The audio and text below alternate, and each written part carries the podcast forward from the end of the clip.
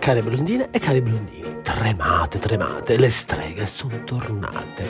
Rieccoci di nuovo insieme per questa nuova puntata di Inside Blonde ma soprattutto buon 91 agosto. Come anticipato la scorsa volta, l'argomento di questa settimana è Halloween. Se la festa del dolcetto scherzetto fino a qualche decade fa non era così omaggiata, oggi è un avvenimento importantissimo anche nel nostro paese. Vero che molti diranno, sì va bene, ma perché festeggiare una cosa come Halloween in Italia, visto che è una cosa americana? Oggi il nostro compito è proprio quello di spiegare davvero cosa sia questa festa. Partiamo prima di tutto dal suo nome, Halloween, termine inglese di origine scozzese, è una celebrazione tipica della cristianità occidentale. Con questa festa inizia l'osservanza di All Hallow Tide, il tempo dell'anno liturgico dedicato alla memoria dei morti, compresi i santi, martiri e tutti i defunti. Coniata intorno al 1745, la parola Halloween o Halloween significa letteralmente sera di ogni santi e vede la luce in Inghilterra, Irlanda e Scozia. Il suo arrivo in America è solo dopo, quando ci furono le prime immigrazioni di massa irlandesi e scozzesi del XIX secolo. È lì che Halloween divenne una festa importante. Come detto, la ricorrenza per la notte di Halloween è sempre quella per festeggiare tutti i santi, ma anche omaggiare tutti i morti. Ma questo negli anni non è più stato accettato dalla Chiesa, che ha iniziato a mettere, come dire, i bastoni tra le ruote alla festa. E per essere più precisi, gli anni in cui la Chiesa ha iniziato a vedere Halloween come una festa satanica più che cristiana sono quelli dell'inizio del secolo scorso. Così ecco apparire streghe, demoni non morti e zombie, diavoli e peccatori.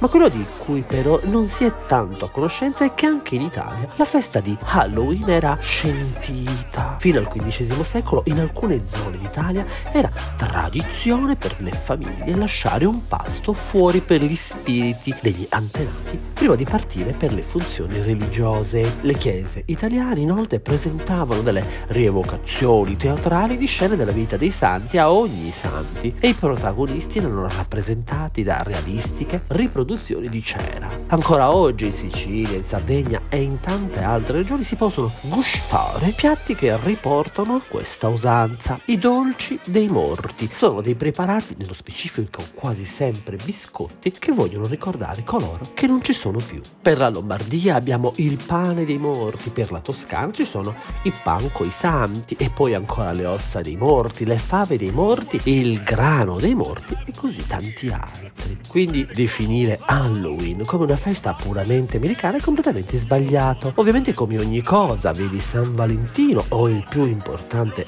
Natale, sono diventati negli anni festività quasi puramente commerciali, dove vince chi più vende. E se per il Natale è lo scambio dei regali, per Halloween è il classico giro di casa in casa urlando Trick or Treat. Halloween è ormai una vera e propria macchina da soldi dai cibi cibi alle decorazioni, passando per film e costumi. Gli introiti per un'attività commerciale oggigiorno sono al pari di quelli della santa festa del Natale o del Capodanno. E potevamo parlare di Halloween e non disturbare le celebrities nostrane? e quelle fuori dai confini.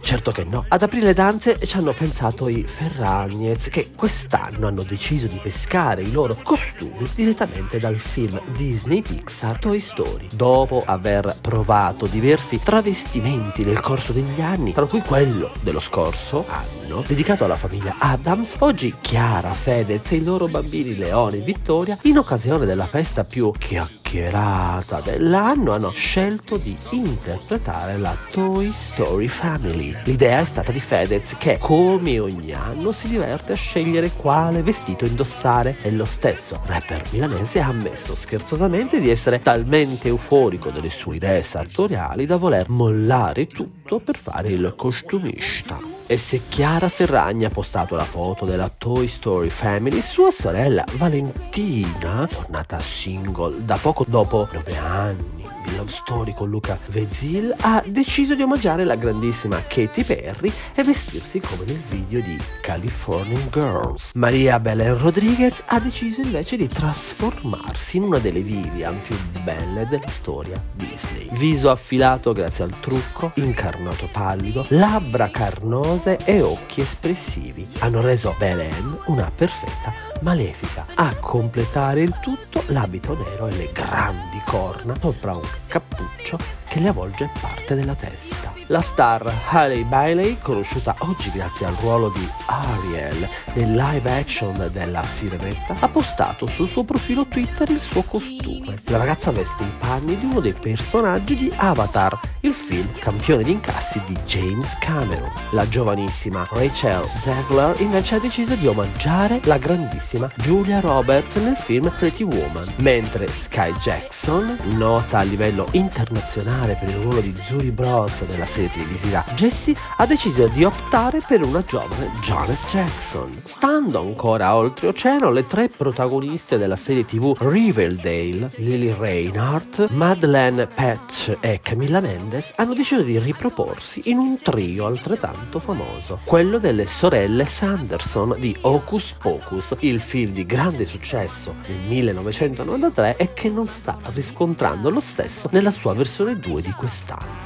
Protagoniste assolute della pellicola Betty Midler, Sarah Jessica Parker e Katie Naidme. Nel caso non sappiate ancora da cosa mascherarvi stasera, ci sono una miriade di tutorial sia su Instagram che su YouTube che potranno fare al caso vostro. Quello che è davvero importante è che siate liberi tutti di esprimervi nella massima libertà e pazzia. Siamo giunti alla fine di questa puntata. Voglio ricordarvi ancora le nostre pagine social Instagram e Twitter e lasciare lasciarvi una proposta. Inviateci in direct message quelli che sono gli argomenti che vorreste affrontare e magari qualcuno di voi potrebbe venire in onda con me. Un abbraccione un bacino biondo a tutti e ci sentiamo alla prossima puntata di Inside Blonde, il gossip che festeggia.